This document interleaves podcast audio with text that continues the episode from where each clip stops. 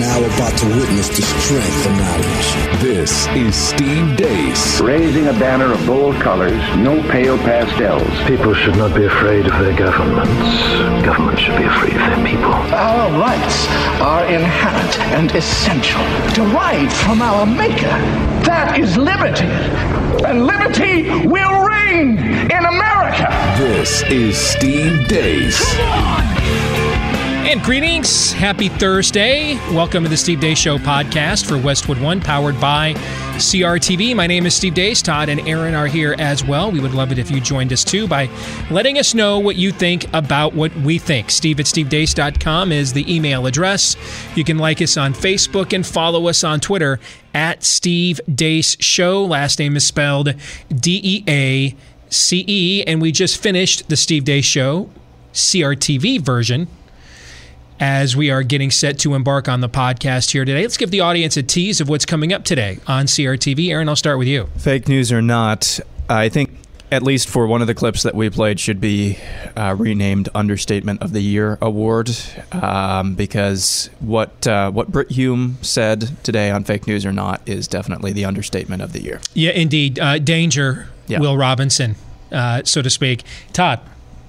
Well, we talked about what amounts to uh, being a traitor. And I think uh, there's the formal legal sense, and there's just the douchebag sense. And if that's not in the U.S. code, by golly, it should be. Well, it's not. You're not a traitor worthy of hanging. We just want America to know you're pretty much a DB. Right? Is that what you're kind of Exactly. saying? Exactly. Yeah, I like that. So if you are not yet a subscriber to CRTV, today's a great day to figure out who's the DB in question, right? Uh, CRTV.com, promo code DEACE, D E A C E, and that'll get you a discounted subscription to CRTV, not just our show, but all of the shows that we offer each day here on our channel, including the great one, Mark Levin, Phil Robertson from Duck Dynasty fame, and, and, and a cast of what is literally almost becoming thousands now. CRTV.com, promo code DEACE, and yes, we do have monthly subscription options as well. Before we get into today's Theology Thursday, I want to give a little correction to something I said, uh, I think it was on the podcast yesterday, talking about uh, the Senate map. And I made an allusion. I think one of the questions we got on buy, seller, hold is how many is it possible the Republicans could gain three or four seats? And I was just, without having the map in front of me, I was just doing some quick from memorization. Look at what I what seats are up this year that I think are winnable for Republicans. And I mentioned Missouri, which is up and is winnable.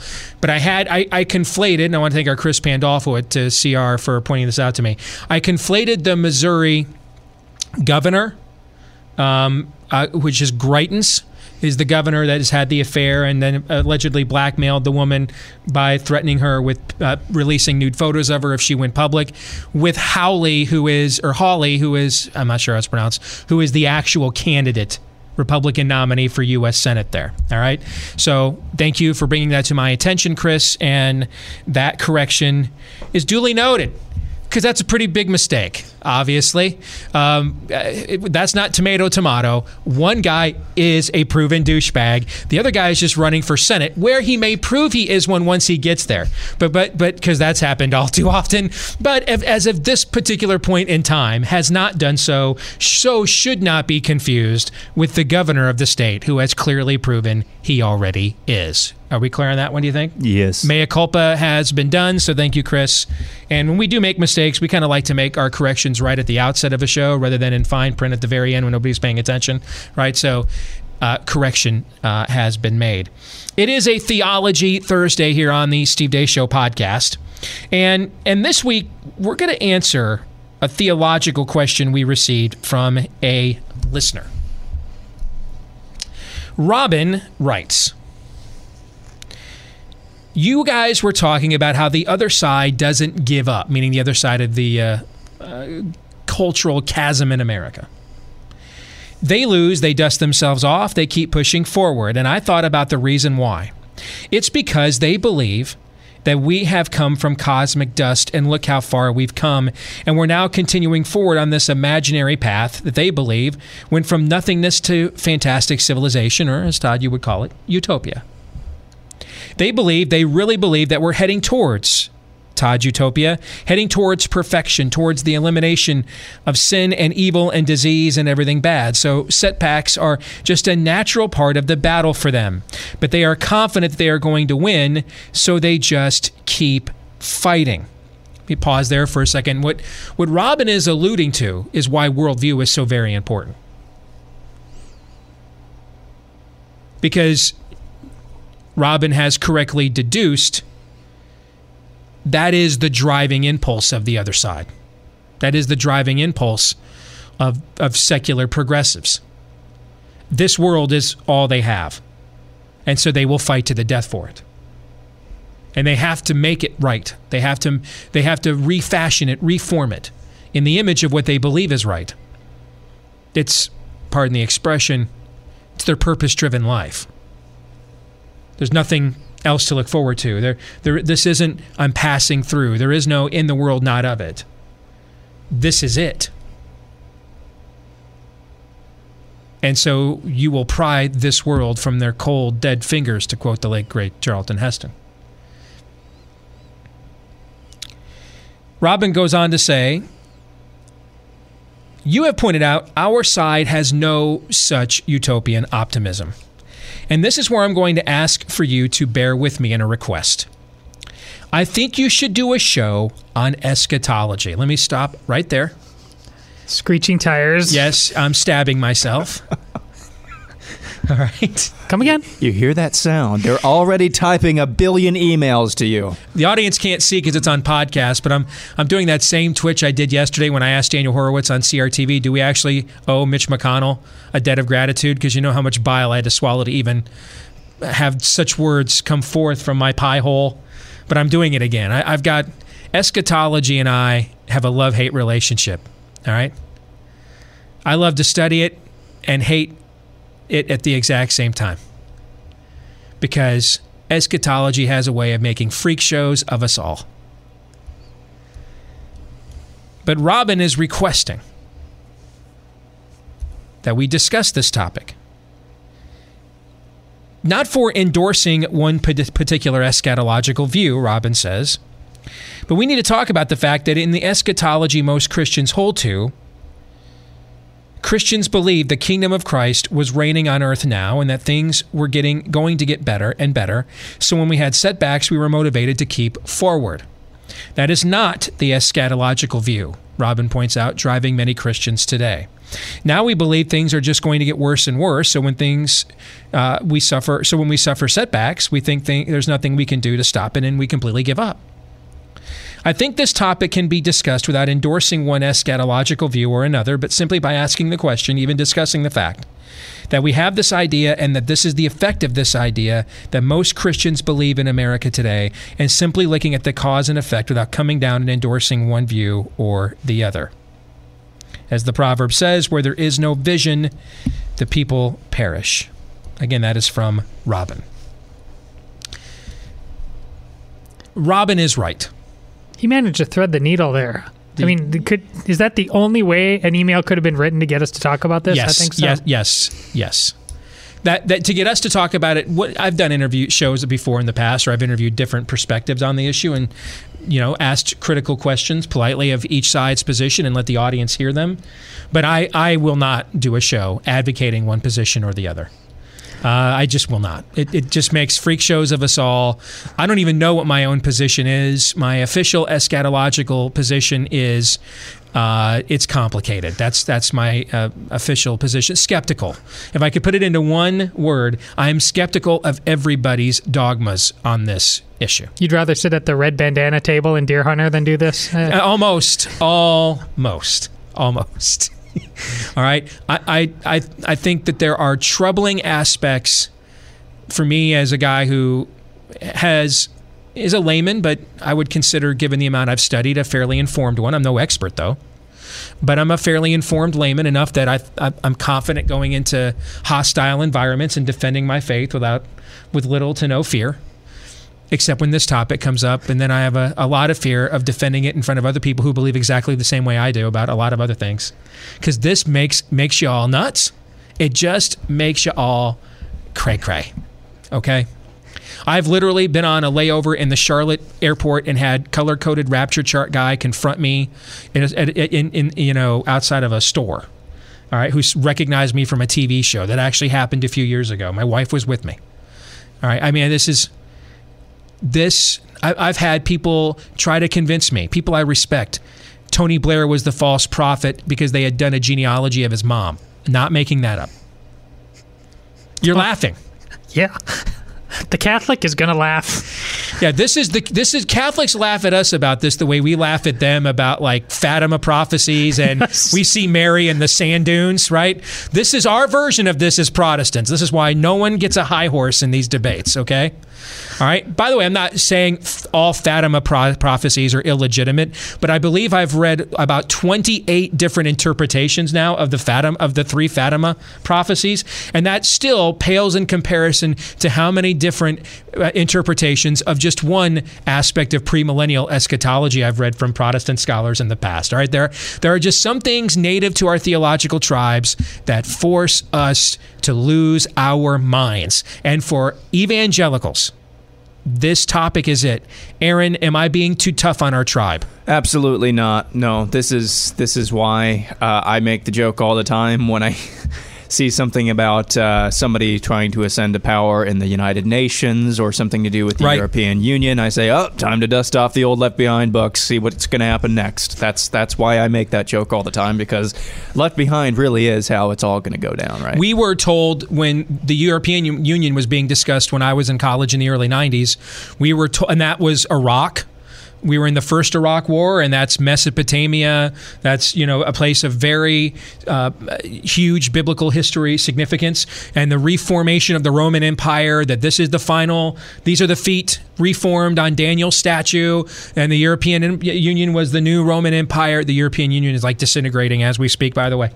Okay, 15, 25 years later since we had those conversations.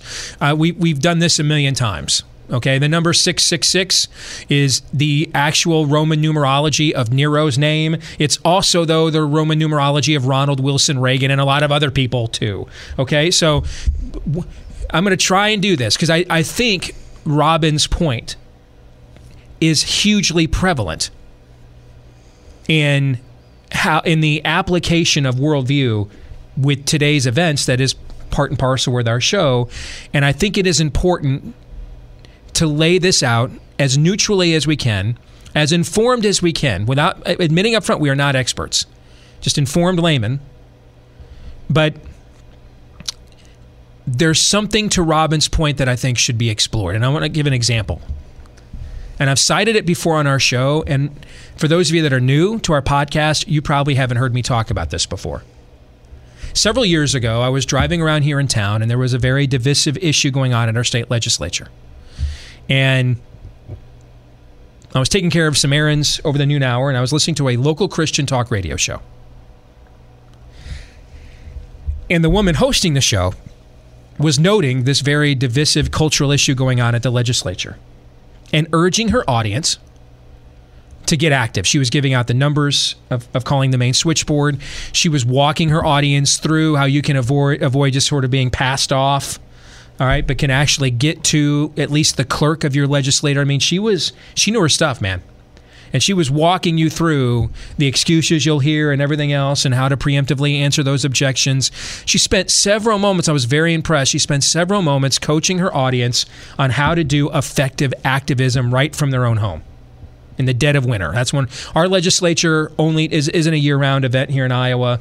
Um, depending on when they can get the budget done, it's usually over with anywhere from late April to mid-June. And most of the work, the funnel date, meaning the date that determines which bills will ultimately get voted on by the end of the session, is like by Valentine's Day. So the dead of winter.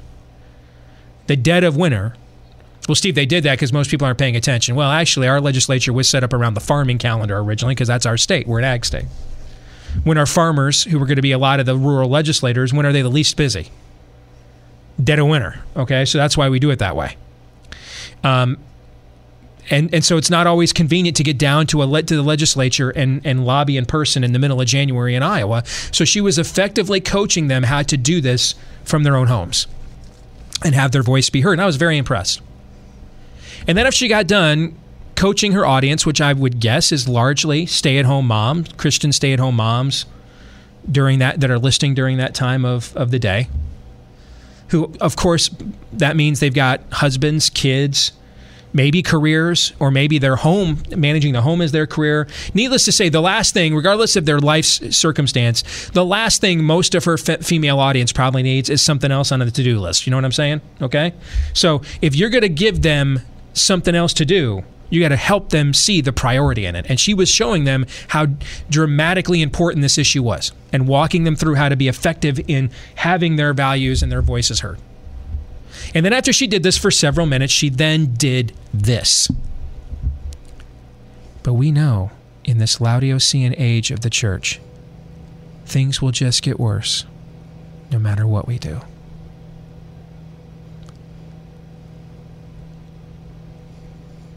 And I thought, imagine I was in my car listening to this, and I thought, what would happen if I tried driving my vehicle by pushing the gas and the brake at the exact same time?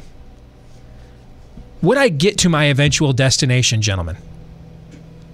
No. I would spin out. It, uh, either either the car would stall, or I would just ultimately just rev RPMs in place. But would I be gaining any ground? Would I be advancing toward my destination under that scenario? No. No. Would my car be working really hard if I did that? Would it work really hard? Yes. Yeah. Uselessly. Yeah, yeah, it's not it's not accomplishing anything. I'm not doubting its work ethic. I'm just saying it's not accomplishing anything. It's working really cotton picking hard. Okay? Even extra hard because by pushing the gas and the brake at the same time, it can't figure out what I want to do. Do I want to stop? Do I want to idle? Do I want to aggressively move? And that's why those RPMs are revving higher because I'm I'm putting more strain on the engine. But I'm not going anywhere. I'm not I'm not arriving at any destination. I'm the car's working really hard. I'm pushing the pedals with all my might, but nothing is happening except an exertion. Sound and fury, as Paul would say, signifying nothing. And if I'm that mom sitting at home in the dead of January in rural Iowa listening to this woman's show, and I'm all fired up, and then you tell me, well, it won't make a difference anyway. Why would I try to make a difference then? Or if I remain in the game to try and make a difference, how do I concoct a strategy for ultimate victory when my stated belief system tells me ultimate victory isn't attainable? How would I do that? And so I think this is very important as a question. Now, I don't want to put words in Robin's mouth, but uh, the assumption I think from Robin is that one particular eschatological view leads to has more of a tendency to lead to political activism wins than another. And I don't. I'm I'm just going to tell you, given my extensive experience, I don't believe that's true either. And that's one of the reasons why I haven't lined up with any particular eschatological view, despite the fact I have troubling questions for all of them. I think there's strong evidence for many aspects of what's called a preterist view, meaning many of the things that Revelation was written by the Apostle John sometime around 60 AD, and many of the events that he foretold like the seven hills, are things that, that took place during the persecutions of 70 and 110 AD and aren't meant to happen in the future. I think there's a lot of strong evidence for that. The problem, though, I think with carrying that to its ultimate conclusion is Paul when he con- when he encounters the, ch- the church at Thessalonica. They believe they have missed the second coming, and he is writing to them, You haven't missed anything. And one of the things he tells them to look for in the future is the man of lawlessness will be revealed. He's clearly speaking in a futuristic construct there. Okay. Um, and I could do this with all of these viewpoints. We can go back and forth on all of them. I'm just giving you one example of how I think there are legitimate contrarian objections to just a couple of popular viewpoints that are out there. Okay? But, and I could even point out through the history of the church, we have had a tendency to adopt. Now, what do I, let me just, even just pause. Some of you, what's, what the heck's eschatology? It just means it's Greek Escha is is a Greek meaning end of time, end times, ology meaning study of. It just simply means the study of the end of time, the end of days. All right? how Christian the Christian worldview believes history comes to its ultimate conclusion. That's all that it means. And it's important to do so. Jesus commanded his followers to study the signs of the times. All right? One of the last sermons he gives before he is arrested is what's called the Olivet Discourse in the Gospel of Matthew, where he is laying out the signs of the times and when to look for his return. All right, so it's a very important subject in Christendom.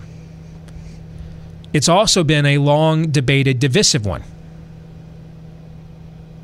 And one of the reasons it's been divisive is because when you look at the history of the Christian church, what you're going to find is the general conventional wisdom on eschatology, not always, but tends more often than not to line up with the cultural conditions that a majority of the church is facing at the time. So if you go and read the old, you go read the New Testament, and they it's clear they believe they're living in the end times in, in much of the ways they're writing, but they're living under a constant persecution as well. Hard to envision that this could go on if you're living under Hadrian, Nero, hard to understand. If you're being boiled in hot oil like John, beheaded like Paul, crucified upside down like Peter, thrown to ravenous wolves was that Philip or was that somebody else that I'm trying to think of? But if these were the deaths that these apostles faced. Hard to envision in your mind that this could that that this could go on for another 2000 years when you're living in those conditions. We fast forwarded several hundred years. Rome goes from persecuting Christianity to essentially propagating it. Constantine, Eusebius, you go to Augustine the Bishop of Hippo, whose works were probably the most profoundly influential on the Christian church, other than Paul himself, by anybody who didn't physically encounter Christ for the first 1,000 years of the church, and you can uh, argue into the second millennia now. Many of the reformers of the Protestant Reformation, many of their ideas of single predestination, things of that nature, they took from Augustinian theology. And so now Rome is friendly. Rome is the empire. It is the world. It's friendlier to Christianity. It eventually adopts Christianity its official religion. And we get this idea of, of two kingdoms, or what later is now known as amillennialism. This is Augustine's city of God. And this comes, a lot of it comes from the parable of the weeds that Jesus told, where a farmer is awakened in the dead of night. And his servants say to him, Hey, there's all these weeds that have grown in your crops. And the farmer says, An enemy has done this. It's a parable. He's referring to the enemy as the devil. And the servants say, Should we go out there and pick these weeds out? And the farmer says, Nope. They will just grow side by side until the end, where one will be separated from the other. And that's this notion that the city of man and the city of God exist, coexist, vying for the affections this is not a perfect hermeneutic of Augustine, but that would take nine shows. I'm trying to make this as generic as I can. Okay? And I know people are going to complain. That's another reason not to do this. All right? I'm sorry. If you can do it better, get your own podcast. I'm doing the best I can. All right? Okay. Work with me. All right? But it's this idea that the city of God and the city of man essentially are like two magnets with that are pulling at each other and are, are are vying for the hearts and minds of the of the people. And at the end of time, Jesus comes back. There's a judgment of sheep and goats, and the matter is settled. That's a far more optimistic view than the fatalist one that the, the early church fathers had. But they, Augustine was also living in a far more favorable time.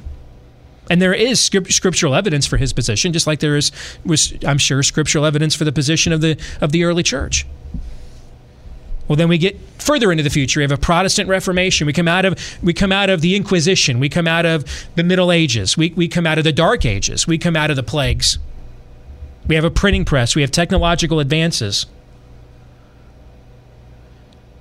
The, the, the, scriptures are being translated in the common everyday languages of most of the known peoples of the world. We're sending more missionaries out than we had since the, the days of the early church. Quote unquote savages are being converted, meaning you know pagan uh, peoples essentially. And now we have a more optimistic view, this idea that the church can triumph in history. And this became what we now know as postmillennialism.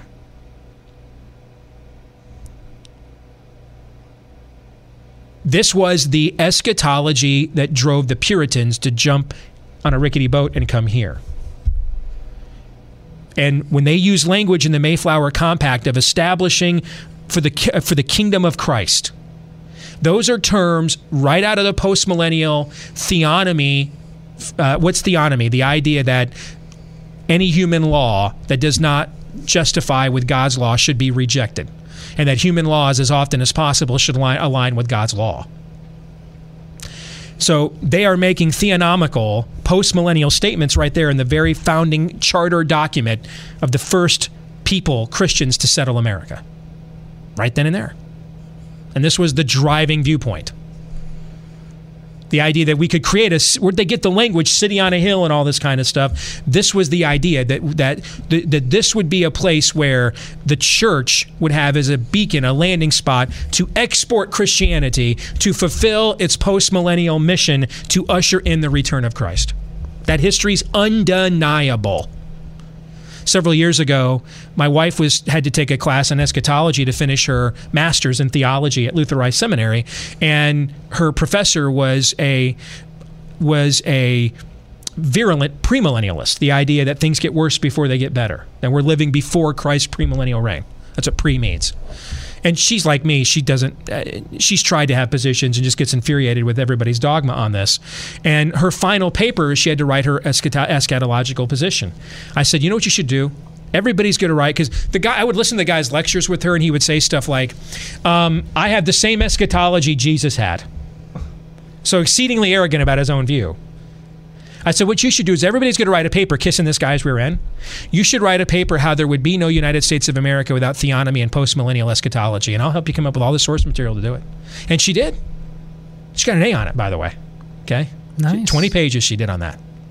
She did it herself, too. I just helped her come up with the source material, and she wrote the thing herself. Then we fast forward again. We have the Industrial Revolution, poorhouses, no middle class.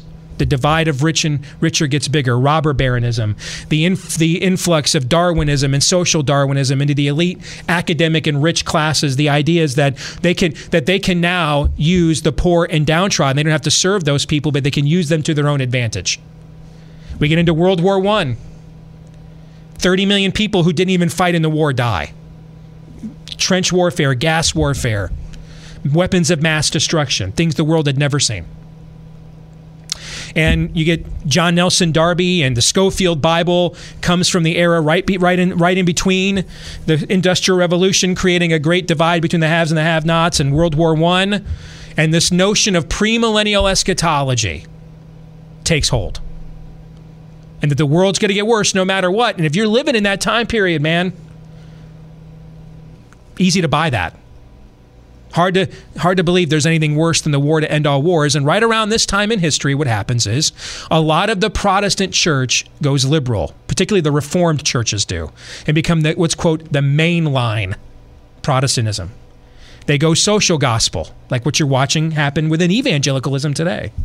And and the and the and the denominations within Protestantism that hold on to the fundamentals, this is where the term fundamentalist comes from. These two wealthy business guys were concerned about the church losing its way in America, and so they spent their own money to send Bible tracts all over the country to reassert the fundamentals of the Christian faith. That's where this name comes from the denominations that held on, most of them that held on to the fundamentals of the church, while the main line was going liberal, just so happened to be denominations heavily influenced by Moody Bible and the Scofield, Moody Bible and, and, and the great evangelist D.L. Moody. You've heard me quote him numerous times and the Scofield Bible, particularly the Scofield Bible commentary notes on what Revelation means, which was heavily influenced by the Plymouth Brethren and Darby and premillennial eschatology.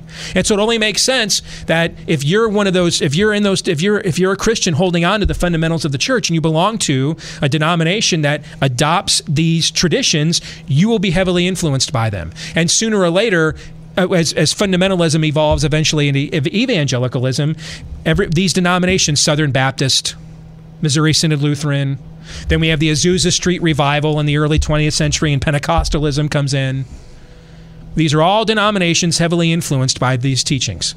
And so, therefore, this becomes the conventional wisdom eschatology of the church now into the era in which we live. Hal Lindsey's Late Great Planet Earth is the best selling nonfiction book of the 1970s. Left Behind is one of the greatest selling fiction series in the history of American publishing. And, and I'm giving you a extreme layman's generic context of how we got here. The premillennial view, and within these views, there's post trib, pre trib, mid trib, mid trib. I'm not going to get into all that. Essentially, the premillennial view is we are living in the time before Christ's millennial reign, and things will get worse before he returns to rapture his church to save it, either before there's a great tribulation, in the middle of a great tribulation, or after it has endured the great tribulation. That's what pre trib, mid trib, post trib means. This is the left behind view, the idea that there's an antichrist who makes a pact with Israel and things that you've seen in a lot of uh, popularized Christian fiction and storytelling in, in our modern era. All right? Since a lot of the conservative evangelicals are Pentecostal and Southern Baptist, this tends to be the driving eschatology of many Christians in politics. They tend to think they cannot win and they will not win. Then there is what's called amillennialism, and this is the idea that much of this is metaphorical language. And Todd, you're free to correct me on this because this is largely a view held by some Reformed Protestants, but this is predominantly the Catholic eschatology, correct? Okay. Yeah. Well, okay. This is the very I- loosely. Yes. Okay, and, and, this whole conversation should be taken very loosely for the purposes of, of setting up a political conclusion. This is the idea of the city of man, the city of God. These two en- en- enterprises coexist largely not peacefully until Jesus returns and that much of the apocalyptic language of the scriptures is to be taken is the literal word of God, but not to be taken literally. Like an amillennialist, um, amillennialist will say stuff to you like, when the Bible says the Lord, the Lord owns the cattle on a thousand hills. Does that mean if we get to the one thousandth and first hill, the Lord does not own that cattle? Well, of course, that's not what it means. This is apocalyptic, uh, you know, metaphorical imagery. You guys are taking things literal that were not meant to be. They were they were colloquialisms, euphemisms, word pictures. Do I have that view correct? Well, yeah. Uh, the most and one of the ironies of all this is one of the reasons we take an amillennial stance is because we take something more literally, or certainly literally in a far different sense than you take it. I mean, I asked not to put you on the spot, but you like these kind of questions. What is the thing that the Catholic Church hold up as its supreme sacrament that the reason that pulls us out of this? Is a supreme sacrament? Our, our, the Eucharist. The Eucharist. What, yeah. The, we have, we claim to have the Parousia, the second coming of Christ, in the form of a, a priesthood according to Melchizedek, body, blood, soul, and divinity but it's a it's a it's a sacrifice that has to be eaten, just like the great uh, sacrifices uh, of the Old Testament. I I offer my own layman's version of that, but but that's why Catholics are pulled out a bunch of this. We believe we have a form of the second coming already. Okay, this is an important view to understand because. Um, I, there, I can't remember the last time there's been an evangelical on the U.S. Supreme Court. Your best conservative justices, Scalia, Thomas, Alito, what are they?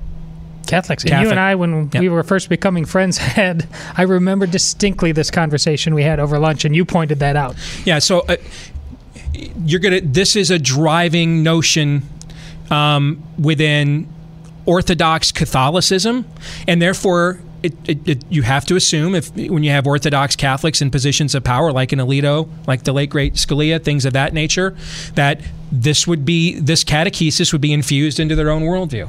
All right, um, and that is essentially there's this tension between the kingdom of the city of man and the city of God that as, as the Eucharist says, yes, we can. We have a we have a we have an aspect of the second coming now, but it's still not yet at the exact same time. That's right, it. all right, and that's that's this tension that yes. you sometimes see. Okay, exactly. Uh, and and and so if you wonder sometimes why why some of your why really smart conservative Catholics seem willing to I I don't. I want to use the right wording here. I'm really trying not to game any system because I'm not on anybody's team with this, which makes it almost harder because I'm trying not to offend everybody the exact same. I know it goes so against our nature. We're screwed I no can't- matter what. I suck at not offending you. I can't do this. But if you wonder sometimes why they maybe aren't as willing to go um, thermonuclear, some of at times when maybe you have depending on your evangelical tribe you may be willing to it's because there is a built-in expectation that there will be some tension between the city of man and city of god until christ returns to ultimately settle that tension is that an, is that you- fair I think you've got it, and because I'm so Okay. not like that, that's why one of the greatest compliments I ever got from a listener of the show is like, "You're the most Protestant Catholic I've ever heard of." Okay, um, okay. I'm, that's all I'm trying to do is, is be as fair as I can possibly be. All right. You did great. Then there is the post millennial view, which is this idea that the church is triumphant in this age, and that will ultimately usher in. Once it has it, and that is the ultimate conclusion of Matthew 28. The church has ta- it has fulfilled its great commission, and once that happens, that will then usher in the return of Christ. Okay, um, and this is a conservative reformed view and um, I mean, and this comes right out of the Geneva Bible, Protestant uh, uh, Puritan tradition that was large, that was that was hugely consequential in the founding of America. Here's what I have found working with, and and there aren't too many. There's not nearly as many cons- conservative Reformed people in politics as there are the other two views because there's just not as many conservative reformed people in general after many of the reformed churches. What i mean by reformed denominations formed after the reformation. Many of them went liberal and have became mainline protestant to flat out here- heretical now. And so the numbers of postmillennialists just simply are, aren't there. But I've, having known people in all three camps, this is what I have seen about the way they take what they the the eschatology they espouse and translate it politically. And this is this is a generalization. I'm saying that up front. Okay, but I've, I've got a lot of experience here, so it's a it's not just one anecdotal thing to make a overgeneralization. I've seen this a lot in all three of these camps. I have consistently seen premillennial people have the most passion for the issues and the least purpose and planning in how to actually win because they don't believe they can. And they will fight like the Dickens to do as much good as they can. I've heard that a lot. We can only do so much good. And then that ultimately devolves into justifying vo- voting for really poor politicians because you're, quote, doing as much good as we can. Wow, that's topical. Yes. Here's what I've seen from people with the amillennial view. I've, I've literally I've literally had conservative Lutherans who have that viewpoint. Which that was Luther's eschatology, by the way. That was that was an es- instrumental eschatology in Germany. I hate to hate the Hitler references, but one of the ways that the church in, in in 1930s Germany sold out to Hitler was this notion of, well, you know, the Iron Cross is the city of man, like Augustine taught us, and and the crucifix is the city of God. You know, so um, there's no reason why we can't serve the Third Reich. And then you had an, you had some of the Lutheran ministers, Bonhoeffer and others, say uh, that's that doesn't mean what you think it means. okay, all right. But here's what I've seen with those who buy into the, whose eschatolo- eschatological driving force is that. Every state I've gone to to help organize the notion of personhood or life begins at conception, the Catholic Church has opposed us in every state. Iowa, North Dakota, Oklahoma, uh, Mississippi. There's another one I'm forgetting five states I've, I've, I've either covered or been a part of helping to organize, and the archdiocese has, has, has opposed us, even though they were on the ground literally three seconds after Roe v. Wade, long before Protestants even knew what abortion was or cared. Catholic Church was on the ground nanoseconds after Roe v. Wade. They have opposed us defining life at conception at every state I've ever gone to. Why? Their argument is we have to respect Roe versus Wade as the law of the land, and we are trying to make accommodations to uh, within that law. That is called legal positivism. The, that is the worldview that whatever the accepted authority on earth at that time says is the law is the law. And Catholics, please listen carefully to this because What's ironic exactly about right. what's ironic about this is postmillennialists get their theonomical conclusions about whether God's law trumps human law from Catholic theologians like Augustine and Aquinas. Last week we celebrated whose birthday? Martin Luther King Jr.'s. What did I read on the air to commemorate his birthday? Letters from a Birmingham jail. Letter from a Birmingham jail in which he quotes whom? Black Southern Baptist minister. Who's he quoting? uh, Augustine. Augustine and Aquinas. Aquinas' views on natural law, anything that comes from the natural man that does not square with the law of God is no law at all. That's Aquinas' own teaching. St. Thomas Aquinas. Augustine, the same thing. Blackstone, who was the founder of the English common law system we got our legal system from, was heavily influenced by these men. Today's Catholic Church does not abide by that by and large, at least at the uh, at least at the leadership level. It does not. Now, what's now the personhood movement itself was started by Catholic pro-lifers like filmmaker Jason Jones and others who are revolting against the own the, the own catechesis that their own church leaders are putting out right now because they see what I'm advocating as Yeah. the fulfillment of what Aquinas and Augustine were saying. But legal positivism is this idea that, hey, when we're in the city of man, let me put it very simply. I can't put it more simply than this. When in Rome, do as the Romans. That's Yeah. essentially what they're saying. It's a more elegant version of seat at the tableism. I, I, I, how can I, if I don't play the game, Steve, how do I change anything? Exactly. I have to be here. And this is where you get great pro life warriors like Father Frank Pavone at Priests for Life now advocating that states pass laws that anesthetize children before they're killed. That's wicked. I'm sorry. And I would say that to Frank's face.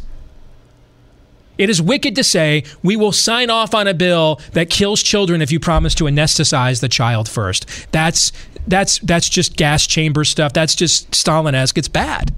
But that's ultimately where this viewpoint will take you is you will negotiate down to the last morsel what the city of man is willing to give you. And then you have the post-millennial view. Now here's what I've seen with a lot of mostly Calvinists have this view. It's I've always found it interesting people that think they win in history like no one's ever good enough for them. I, I've never I've seen this a million times. I've the hardest now the hardest people of all to work with are the ones who think they're going to win. I'm I can you can easily motivate the ones who think they're going to lose. You can easily motivate the ones who think they can win to a point. Getting them to actually think once you get them motivated they can win is the hard part. Upselling them is the hard part. But getting Catholics, getting getting convicted Catholics and and premillennial eschatology Protestants into the game, I've got a lot of experience with this, guys. Not that hard. Convincing them to concoct a strategy for ultimate victory is cold fusion. Got a lot of experience with that too. All right, and and I've the scars to prove it. Okay. On the other hand, trying to get the guys who think they're going to win to actually get involved at all, that's pulling teeth, man. That is pulling teeth.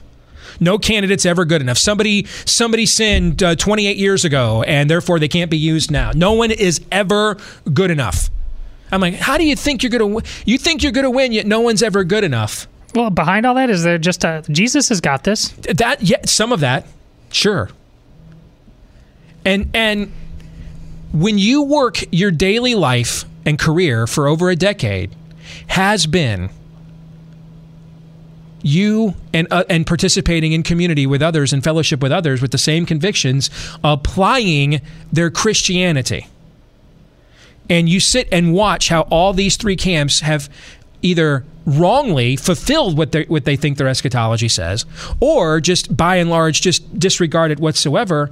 It makes it really hard to buy into one particular eschatological view. So here's mine. Jesus says, like a thief in the night. Preach. That's my view. Preach. I have now that's in my closed hand, like a thief in the night. In my open hand, I've, I, I, I can have all the other. What's an what's an antichrist? Who is it? Will there be? Is it a literal one? What's Daniel's statue really say? Because you know when you go through the kingdoms of Daniel's statue, all the kingdoms are conquered, except we often think the last one is Rome. But Rome never conquered Greece; it absorbed it, absorbed its culture, language, everything. So I'm not sure about that translation. In fact, if we were going to go literal conqueror, conquering empires, you can make a case the last the, the, the, feet of clay is, is Islam. That's who conquered Rome, the Greco-Roman Empire. Constantinople, the Ottoman Empire. the caliphate. And do we not we see them on if you wanted to make a futuristic idea of a reconstructive empire of the feet of da- the feet of clay and Daniel's statue, it's a much better argument for it to be the caliphate. Looking at it through that lens than it is Rome. But we like to Americentro everything. So a lot of our eschatology in America is America as the center of the universe. We're irrelevant eschatologically. And in a biblical worldview, Jerusalem is the center of the universe. You have, you have that's the thing. You have to see this through the lens of the people who wrote it through the and, and, and the people they were writing it to, not your ex post facto lens. Well, yes, you, two plus two still equals four, but you started with the second two and worked your way backwards to get that equation, as opposed to the first front to back. Now, I've probably done more than answered Robin's question. I've offended so many people at this point. I'm just now going to stop and say, well, then, Steve, what would you have us do? Work like it's up to you, pray like it's up to Him. Do that. Final thoughts, Todd. When we talked about doing this, I hoped we'd just come in at a solid, safe five. Honestly, uh, this was this was a ten, and I would be hard pressed to find something more substantive uh, about combining faith and politics anywhere. Hon- honestly, this this was fantastic, and you did you you. I think it was uh, not because we talk about this more often than others, but I, I think the average layman will have heard something where they don't have to sit and go, you know, go get uh, uh, their uh, dictionary uh, to find out what the heck you're talking about. I mean, really, I think it was laid out in a way that was very accessible. That was one of the most fascinating uh, podcasts I think we've had, uh, at least that I've ever sat in on. And I think, based on everything that you have laid out, Steve, it is okay for people to have their own opinions or views or positions again um, about eschatological things. But the key is at the very end. Basically, what you're saying is um, when when you say work like it's up to you, pray like it's up to God, is answering the question every day with every act that you do, with every um, with every advance that you make, whether it's in the public sphere or within the church is how can I most glorify God? Because if we can start from that as our aim point, as our common ground, then I think a lot of things will fall into place. But how can I most glorify God with this action, this action, um, or with whatever I am doing? I think that we'll be on the correct path. Uh, but I agree that at the end of the day, uh, nocturnal thiefism is is where we're at as far as our eschatological views, like a thief in the night uh, that's that's where it needs to be. So. Well, thank you guys, and um, if I don't mind offending people when I think you need to be offended or I'm doing it on purpose. I, I, I really try to go out of my way not to offend any particular viewpoint on here. And so if I did, pardon my naivete, amateur status here as a theologian. Um, and um, I, I sincerely hope you accept my preemptive apology that I did really try to do this as fairly as I could. And we'll find fell, out at if, viewer feedback tomorrow, won't we? Yeah, and if it fell short, then you just know that uh, I've been weighed, measured, and found wanting. That'll do it for today's podcast. Let us know what you think about what we think. Steve at stevedeace.com is the email address. Like us on Facebook and follow us on Twitter at Steve Deace Show. We will be back at it again tomorrow for a little Feedback Friday. Until then, John 317.